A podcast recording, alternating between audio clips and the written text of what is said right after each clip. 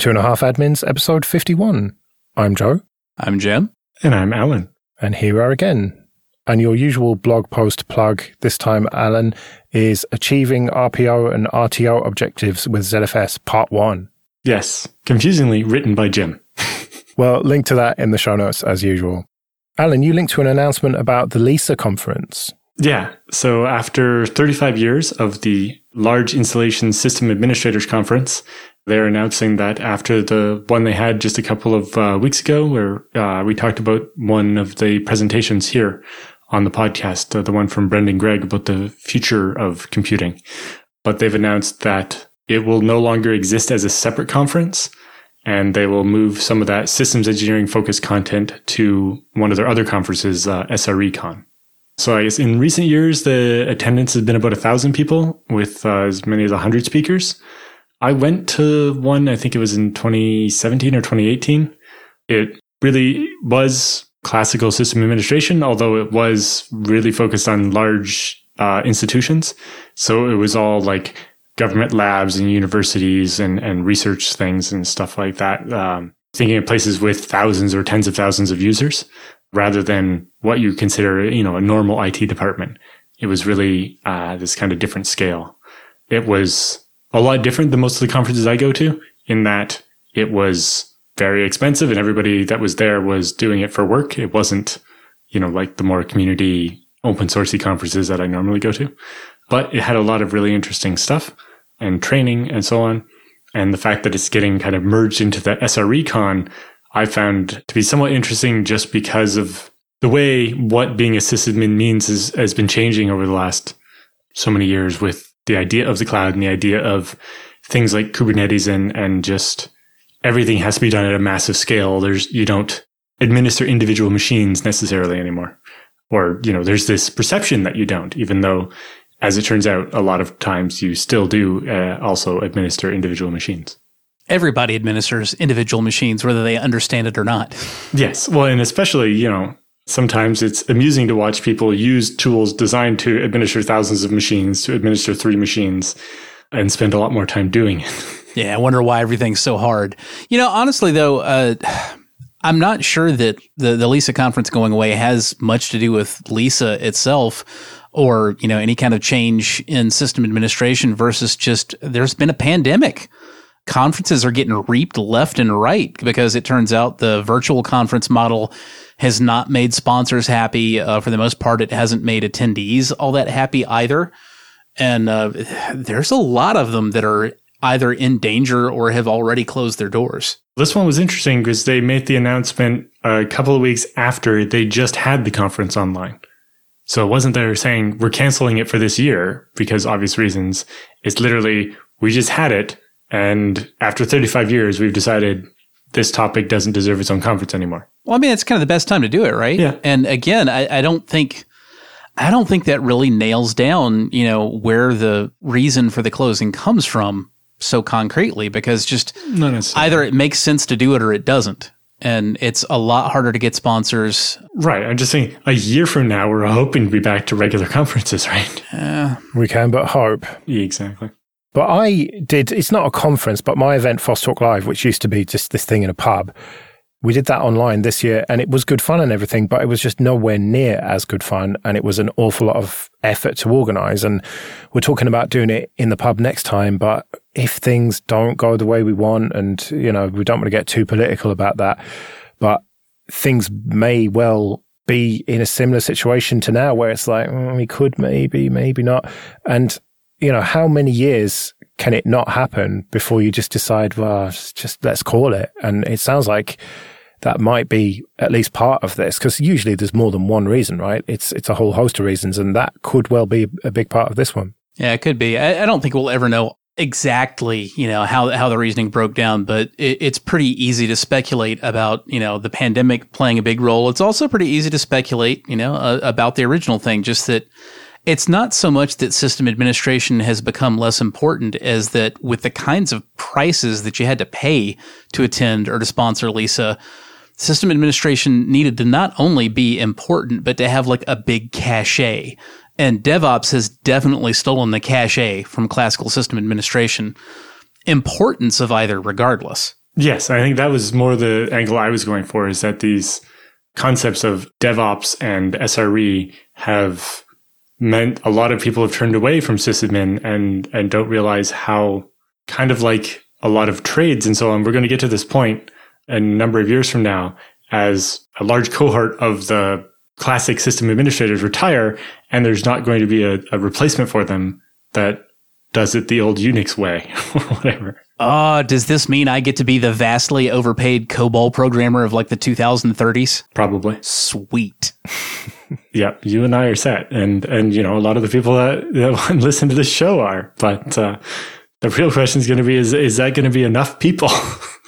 you know, we keep hearing these concepts like the operating system is dead and, you know, it's a solved problem. And like, it really isn't. No. And just doing more and more upstack, you're just layers and layers. It's like, have you ever seen uh, somebody's house that's just had like five different layers of flooring done on top of it? It's like at some point you need, if the wood underneath is rotten, putting down another set of linoleum isn't going to help anything. Well, that and you know the other thing that everybody always says that is pretty difficult to argue with is that you know the the traditional PC is it's not dead, but certainly its importance is scaled way back in favor of what mobile devices, you know, phones, iPads, and whatnot. And, uh, you know, it is your Android phone or, or iPhone, you know, on the other end of an Ansible or Puppet stack? No, it is not. And it's not gonna be. But equally, you don't have any control over what software it runs pretty much, unless you really want to get down and dirty with Android. But even that's becoming less and less possible these days. Well, you've certainly got control over what software it runs. You just don't have any control over the uh, the operating system itself. But system administration does not begin and end with the operating system. I mean, if it did, then, you know, Al and I would just be like installing Linux or FreeBSD on a box and, you know, handing it off to devs and be like, there you go. Well, that's not what the sysadmin job is. Like, you're supporting the stack considerably further down than that. You know, you, you have to actually support and architect, you know, applications in the way data flows, you know, from one to the other and how you back it up and restore it, et cetera. And granted, most people aren't doing much of that on their mobile devices, and that's kind of half the point of how they're set up. But less does not mean none. The people that are all like, "Oh, soon you'll just have a tablet and you won't need a PC at all." I'm like, it is a PC. They're all PCs. Yes. That's that's true. The cloud is PCs. PCs are PCs. Your Android phone is a PC. Your iPad is a PC. It's all freaking PCs. Right, yes, sorry. Desktop.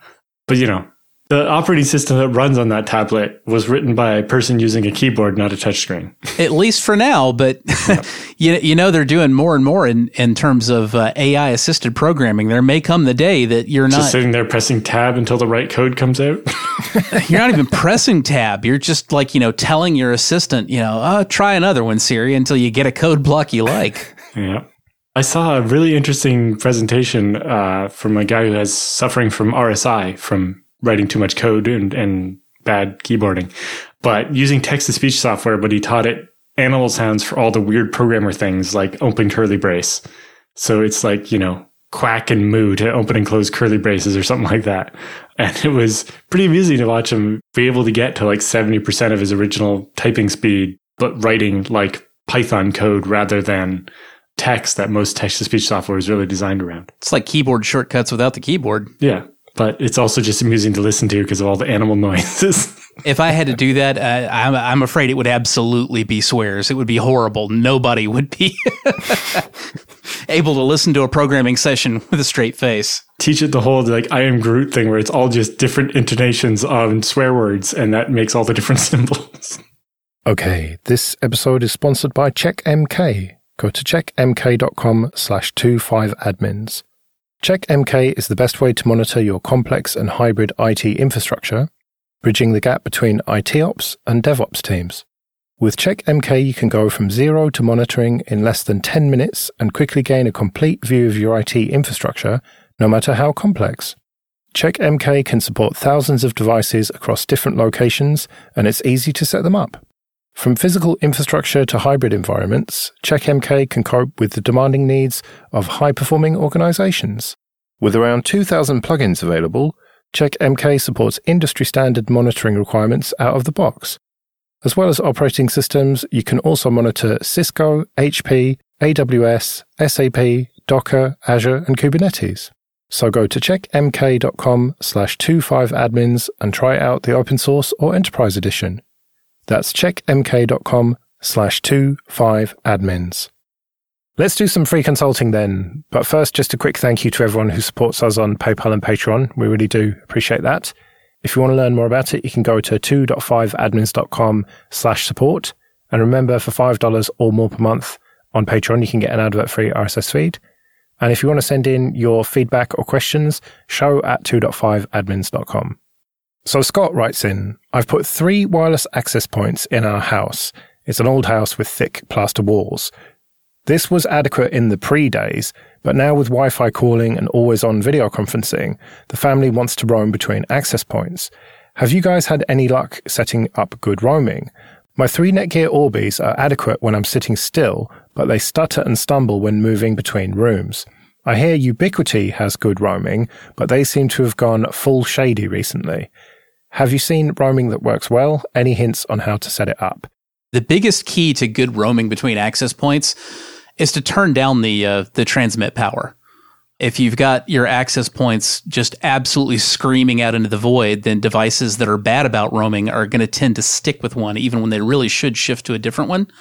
And a lot of that, unfortunately, is going to come down to the client device. And there's a limited amount of tricks that an AP or a mesh system can do to overcome that the way that the 802.11 spec is written, basically the device gets the final call on what access point it connects to. So the best way to convince it to actually change is to make things suck more if it's connected to the wrong AP when the right AP is close by. And that is something that you can do in the in the Netgear Orbi firmware. Now you I don't think you can do that in like the mobile app, but if you go into the proper, you know, web interface for the Orbi, I'm pretty sure you can set TX strength in there. I know you can on like Nighthawk routers, and uh, I haven't noticed any of the advanced functionality in their Nighthawk line being missing from Orbi. Yeah, I think the the number one thing you see with people trying to tune their Wi-Fi and making it worse is jacking up the transmit power, thinking that's going to solve the problem. Because the first thing you have to think about is the other half of any Wi-Fi connection is your device talking back to the AP, and you're not jacked up the power there. So if you can hear the AP, but the AP can't hear you, you're screaming into the void. And so if you have the transmit power jacked up too much, you're going to get this stuttering problem where your phone can hear the AP, but the AP can't hear what your phone is saying. And your phone won't switch because it still thinks it's getting a better signal from the further away AP just because the power is so high. Yeah. So basically, what you want here, um, ideally, you don't want ever to be farther than one room away from the nearest AP. Now, some people will argue that or not want to install that many APs or whatever, but that is certainly my recommendation is you don't want to be more than two walls away from the nearest access point. Now, the other thing beyond that is when you've got multiple access points, if you walk to dead in the middle between two access points, you should have a good connection to either access point. Now, if you walk one room to the side closer to either of those access points, if you force a connection to the farther away one, it should suck. If it doesn't suck, you've done it wrong and you need to turn down the TX strength. Yeah. As with almost all Wi Fi, it comes down to doing a good site survey, which is a lot of work and pain in the ass, but it's how you get good Wi Fi. Yeah. Now the other thing, uh, you asked the question about what can I do that's not Ubiquiti, because I think Ubiquiti's gone like super shady, which I understand. And uh, my recommendation there, if you want to make a switch to a proper, you know, wire backhaul AP system and you don't like Ubiquiti, uh, go TP Link. A lot of people have a perception of TP Link as you know being kind of a cheap off-brand or whatever, but uh, their access points are slamming. I have tested pretty much everybody's access points. And, uh, you know, in the shootouts that I've done, TP Link has come out not just like near the top or in the top three or blah, they beat everything in terms of performance. Now, at the top end of that range, you know, that's a relatively close margin. Like I've got all Ubiquiti stuff in my house and I am not about to rip it all out just to replace it with TP Link because the TP Link access points outperformed it. They do, but it's not a wide enough margin to be worth just tearing perfectly good equipment out and replacing it. However, if I move tomorrow and my access points were like, you know, staying with this house as a selling point or whatever, I wouldn't buy the Ubiquiti again. I would buy TP Link. They have some serious advantages over the Ubiquiti. There is a free as in beer software controller called Omada for the uh, TP-Link access points. It's very similar to Ubiquiti's UniFi software controller. It's cross-platform. You can run it on Windows, Linux, or Mac. And it, it has pretty much the same functionality as Ubiquiti's, but it's a lot less shiny. It's very much more plain looking and just kind of like, you know, text organized in old school tables, which some people will hate, and some people will be like, oh, good, there's less fluff to look through to get to the thing that I actually want. I personally kind of prefer the Omada controller. TP-Link access points also have this really neat advantage for smaller setups. If you don't want to run a software controller, you don't have to. Let's say you've only got two or three access points. You're like, it's just not that much work for me to configure them all to be on the same SSID with the same password and call it a day. Well, you can do that because you've got a full featured onboard web UI on every single individual access point. And if you just configure them all to be on the same network name with the same password, it will work just as well as it does with the controller. You lose the centralized management, but if you only have two or three access points, you may not care about that. And if you're not using the centralized management, you don't have to worry about backing up the centralized management. It's, you know, one thing less that you have to install, maintain, you know, whatever. Okay, this episode is sponsored by CBT Nuggets, training for IT professionals or anyone looking to build IT skills. Go to cbtnuggets.com slash 25admins and sign up for a seven day free trial. The on demand virtual labs mean you can build practical experience with the commands, config, scripts, and everything you need to get the most out of each course. Another standout feature is the Accountability Coaching Service, available to all learners with a subscription, which gives you access to a real person who will help you craft a personalized learning plan and set goals, and will check in with you to keep you accountable. So start your free seven-day trial today at cbtnuggets.com slash 25admins. It includes unlimited access to all course materials, including virtual labs. That's cbtnuggets.com slash 25admins. Okay, Josh says, Right now I have an external hard drive connected to a Raspberry Pi at my parents' house that I use as an offsite backup. I have a script that connects to the VPN and does a ZFS send and receive to transfer the data. My issue is bandwidth.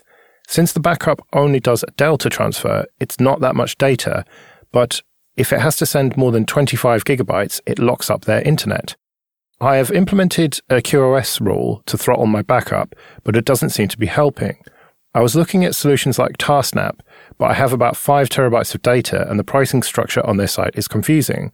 Linode is another option, but I don't really feel like making my current setup again, as it appears to be inefficient. My question is is it worth it to change my backups to the cloud, or should I just figure out a better networking management solution for my current setup? I'm using TrueNAS as my main data store, if that matters. Okay, so the first comment is if uh, Josh was using Syncoid as his replication management tool, he would already have built in throttling available. You can just set the uh, source bandwidth to however many megabytes a second or kilobytes a second you want it to, and it just works. You don't need to do anything else. Yeah, uh, or using something like mbuffer, or you know, there's plenty of other tools to let you do that kind of throttling inline in the ZFS send receive pipeline. That's actually what Syncoid does already. Syncoid just constructs the commands for you. Uh, it uses mbuffer for network buffering, and it by default will use uh, LZO for compression. And uh, if you use uh, the source bandwidth limit or target bandwidth limit, both of which obviously accomplish the same thing in the end, it actually accomplishes that by using PV's throttling option currently, I believe. Oh, there's a throttling option in mbuffer. Sure. They're both already in that pipeline though, because PV provides your progress bar and mbuffer provides buffering. So you can implement the throttling with either. If you tell mbuffer the size, it can do its own progress bar. It couldn't when I first wrote Syncoid. That's entirely possible. It is been a while, I suppose, at this point, hasn't it? mm-hmm. Mm-hmm. What I find strange about this question is that if it has to send more than 25 gigabytes, that isn't a per second or whatever. That's a total. So when it says locks up their internet, does he just mean when he's sending for a long time, it just uses up so much of their internet that they get annoyed because they can't stream Netflix?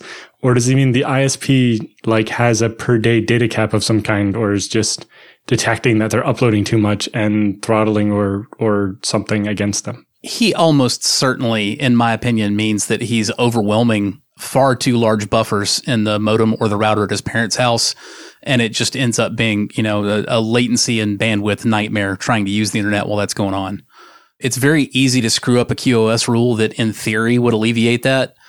But um, I mean, I, I've overcome exactly this issue at countless small businesses using the the bandwidth throttling built into Syncoid, and I can guarantee it works. I used to back up uh, 10 terabyte single VM image files over a residential style connection at a small business with a whopping 250 kilobit upload, as I recall, and uh, worked quite nicely. How long did that take? Uh, not bad overnight. Uh, like from day to day, it actually was not that bad because you usually didn't end up with more than about a gig worth of change data in a day. Now, your initial backup, uh, what I would typically do, and I still do this now, even you know with modern pipe sizes, I'll usually preseed an offsite backup. You have the machine in the office, you do the first full replication over the LAN, then you take the sucker offsite and you just do incremental replications from then on out. And uh, if for some reason you ever end up breaking the replication chain, you just drag it back into the office and reseed it again with another full. I did the same thing with a one petabyte array. I uh, had both the giant, you know, whole rack machines shipped to the same place. They loaded up 700 terabytes of data over 40 gig back to back connection and then shipped the second one eight hours away to a bunker somewhere. Uh, and they continue to sync over a one gigabit per second point to point link. And, uh, the replication did get a little screwy one time, but luckily we had, put ZFS holds on a couple of snapshots from early enough that we only had to re-replicate about 75 terabytes over the point-to-point link. Moving back to Josh's question in the second part, he asks about cloud-based solutions, and uh, you know, given his description of it's his personal stuff that he's backing up to a Raspberry Pi at his parents' house, uh, the correct cloud solution, if he wants one, is almost certainly going to be ZFS.rent. That's a relatively new service that allows you to very inexpensively host your own backups in the cloud, typically by literally just shipping them a hard drive or hard drives, which they will then host for you at a cost of $10 per month. Uh, you get your own VM that's running ZFS. You can set up your pool however you would like it to and back up to it however you want. And um, as long as you don't go over a reasonably generous bandwidth cap, you'll just be spending the $10 per month. Yeah. You know, the bandwidth is less of an issue because, you know, on the incoming side from a service provider point, it's less of an issue for that. It's mostly as long as you're not restoring too much, it's not going to be an issue. Yeah. Now, the other neat thing about that, that um, hilariously, the guy running ZFS.rent does not mention anywhere in his documentation, because you're shipping him drives to put into machines for you, that also means that you can preseed your ZFS.rent backup with a full. You can ship the drives to yourself first, you know, assuming you're just buying new ones from Amazon or Newegg or whoever.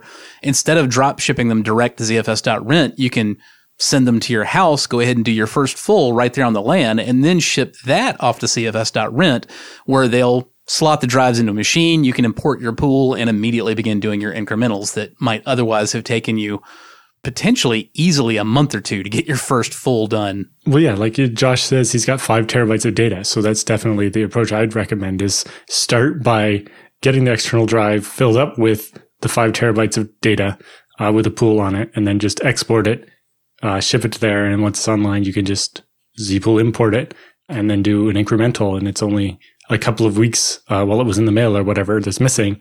And then you're back to just doing your nightlies and everything's nice and easy. And Josh didn't ask, but we would be remiss if we didn't go ahead and mention ZFS native encryption particularly when you're using a cloud service rather than your hopefully pretty well trusted parents, you may want to consider using encrypted data sets. You can replicate your encrypted data sets and ZVols off to your cloud backup service or even at your parents' house. You know, I don't know, maybe your mom's a little shady, but you don't have to load the key on the backup target. So you can replicate incrementally. It works just as well, just as fast, the same way that replication always did.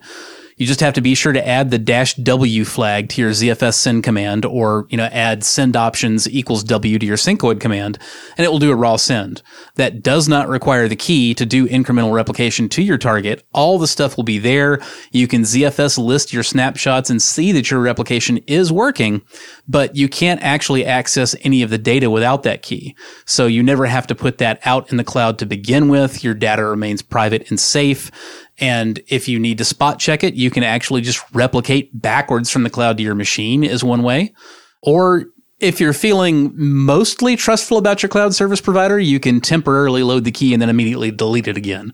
If you just want to make sure that you can see stuff right there without having to move an entire data set back and forth. Exactly. part of the design of ZFS native encryption that it's still possible to do scrub and resilver and deal with all the other administrative stuff in ZFS without needing the keys loaded ever. Uh, and so the remote backup provider doesn't have to have access to your data for any reason at any time. Uh, it makes it really handy for this use case. Okay, this episode is sponsored by Linode. Go to linode.com slash 25A and see why Linode has been voted the top infrastructure as a service provider by both G2 and TrustRadius. From their award winning support offered 24 7, 365 to every level of user, to ease of use and setup, it's clear why developers have been trusting Linode for projects both big and small since 2003. Deploy your entire application stack with Linode's one click app marketplace or build it all from scratch and manage everything yourself with supported centralized tools like Terraform. Linode offers great price to performance value for all compute instances, including GPUs, as well as block storage, Kubernetes, and their upcoming bare metal release. Linode makes cloud computing fast, simple, and affordable, allowing you to focus on your projects, not your infrastructure. So go to linode.com slash 25A Create a free account with your Google or GitHub account or your email address, and you'll get $100 in credit. That's linode.com slash 25A. Okay, Alex says, I'm replacing my Amazon Cloud Cam with local RTSP cameras and a MotionEye instance running on my Raspberry Pi. My ISP doesn't provide me with a static IP, and I'm not sure about the current state of free dynamic DNS offerings. I read about and implemented a reverse SSH setup to a VPS, and I'm able to access the local NATed Raspberry Pi from the public internet. My question is, are there security implications I need to be aware of? The Raspberry Pi is on the guest Wi-Fi access point, poor man's VLAN, I suppose, so no access to my other devices. Am I missing an obvious solution for this type of setup? As long as you're happy with whatever authentication is required to access the cloud side of that in order to actually look at your cameras, then no, it sounds like you're pretty much covered. Yeah, like I'm guessing from the sounds of it, using SSH to forward a specific port from the public IP on the VPS to the Raspberry Pi. And as long as that port is what you want to be available to everybody, then yeah, that's, you've done a VPN with just one port. It's actually probably the most secure way you could do it. The only recommendation I might have is, you know, the reverse SSH thing is a little janky. Uh, you could easily replace that with a proper WireGuard tunnel that runs in the same direction from inside the you know the the LAN to the cloud as far as initiating the tunnel. Once you've initiated it then you know you've just got an always on vpn and it just works and it's great. Yeah the biggest uh, possible problem with the ssh one is if it gets disconnected is the ssh configured to auto reconnect? And if you're going to have to spend a bunch of time to make that work it's like wireguard is just a nicer solution for that. Uh, the only difference is you have to manage forwarding whatever port to the the wireguard internal vpn ip on the VPS, but that's, you know, a couple lines of whatever firewall you're using on the on the VPS. Well, you could also get fancy with it and set your uh, if if the only thing your guest network is really for is that, then I mean, you can even just set your WireGuard instance as the default gateway on your guest network and just automatically have the traffic go that way. You don't have to configure the individual devices at all.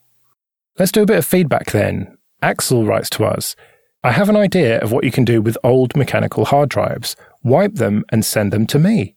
My music label, Spinning Rust, releases electronic music on old repurposed drives, and I'm always on the lookout for more discs. I'll pay for the shipping and handling.